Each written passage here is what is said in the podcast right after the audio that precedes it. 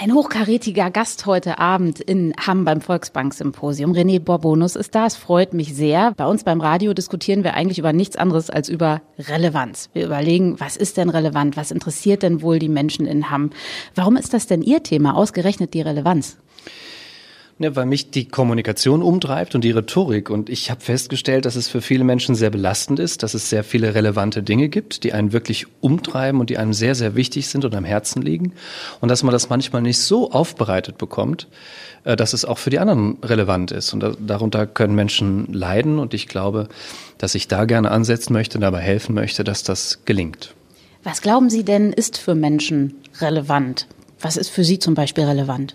Ich glaube, die Frage ist spannend, weil jeder Mensch seine eigenen Relevanzstrukturen hat. Das heißt, ähm, die werden ausgebildet durch das, was wir wissen, durch das, durch unsere Neigungen. Das ist zum Teil genetisch disponiert, das wird natürlich zum Teil auch äh, dann dazu gewonnen. Aber das ist das Spannende, dass für jeden Menschen andere Dinge relevant sind. Und, und wenn mir zum Beispiel äh, die gesunde Ernährung meiner Kinder am Herzen liegt und ich sie auch für hochgradig relevant halte und sie möglicherweise auch faktisch relevant ist, heißt es aber noch lange nicht, dass ich meine Kinder jetzt dadurch irgendwie beeinflussen lassen, weil sie eben ihre eigenen Relevanzstrukturen haben. Und dann ist die Frage für den Kommunikationstrainer, der ich bin, wie kann ich das möglicherweise so aufbereiten, dass es für sie auch ein bisschen relevanter wird?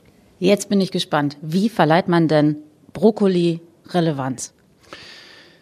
Es gibt verschiedene Möglichkeiten, das zu versuchen, ähm, möglicherweise durch Metaphern. Also das wäre zum Beispiel eine Lösung, die manchmal äh, bei meinen Kindern funktioniert, dass du eben das Brokkoli nicht Brokkoli, sondern Halkgemüse nennst beispielsweise.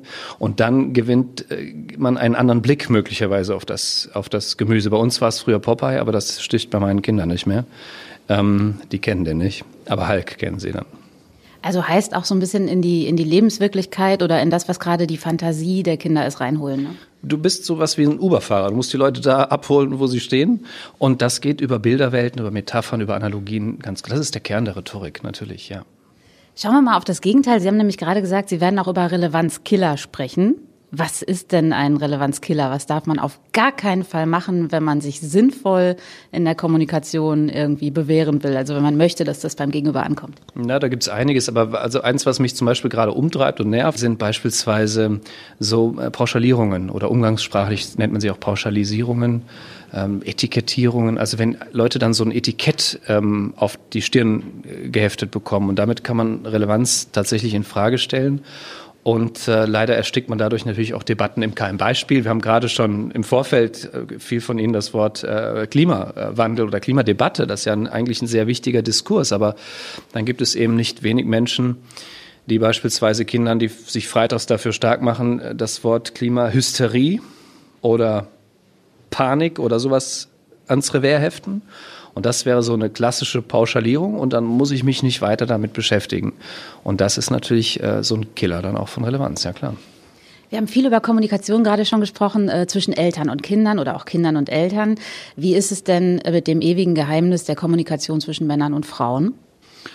Ja, ähnlich. Also ich glaube, dass ähm, eine gelingende Paarkommunikation bedeutet, eine Bereitschaft zu haben, eine Fremdsprache zu lernen. Und das klingt immer so, als wäre das ein Scherz, aber ich meine das wirklich ernst. Im Grunde genommen ist es auch interkulturelle Kommunikation. Das hat aber nichts mit Mann-Frau zu tun, sondern das hat mit, mit Menschen zu tun. Also wir werden in eine bestimmte Familie geboren, wir sind bestimmt äh, disponiert genetisch, was Gesprächsstil und Rituale angeht und sozialisiert.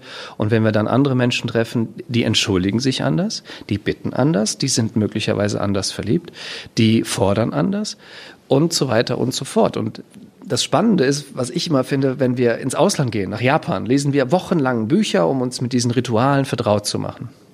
Aber sobald jemand die deutsche Sprache spricht, machen wir einen Haken dran.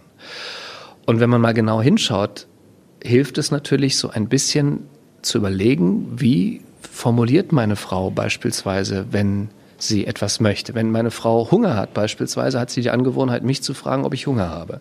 Lange gebraucht zu verstehen, ähm, dass ich da nicht einfach nur mit Ja oder Nein antworten sollte, sondern dass da sehr viel mehr dranhängt, weil es nicht meine Art wäre möglicherweise. Und das ist für mich das Geheimnis. Übers Reden reden ähm, und ähm, eine Fremdsprache lernen, ja. Eine abschließende Frage vielleicht noch. Wir Radioleute können alle kein Radio mehr hören, ohne das zu analysieren. Können Sie sich denn eigentlich noch ganz normal unterhalten? Aber sowas von. Also ich fände es auch ganz schade, wenn das nicht so wäre. Und ich glaube, das ist nicht, also ich glaube schon, ich glaube, nehmen die das natürlich sofort ab, dass das so ist, aber ich glaube, es gibt auch Menschen, also Köche zum Beispiel, die auch mal eine Currywurst essen gehen, ohne sich jetzt zu überlegen, so, warum haben die das so dick geschnitten und was ist das für eine Soße und wieso ist da nicht? Und so geht mir das auch. Also ich glaube, ich würde wahnsinnig werden, wenn ich versuchen würde, oder, also ich habe zum Glück diesen Blick nicht. Vielleicht haben das andere, ich weiß es nicht, aber ich habe den nicht. Ich unterhalte mich ganz normal. Ich mache auch dieselben Fehler wie alle anderen. Das Einzige, mir geht manchmal auf, dass ich einen Fehler gemacht habe, äh, meistens aber retrospektiv. Okay. Ganz herzlichen Dank, René Borbonus. Sehr spannendes Interview. Ganz herzlichen Dank. Ich danke Ihnen.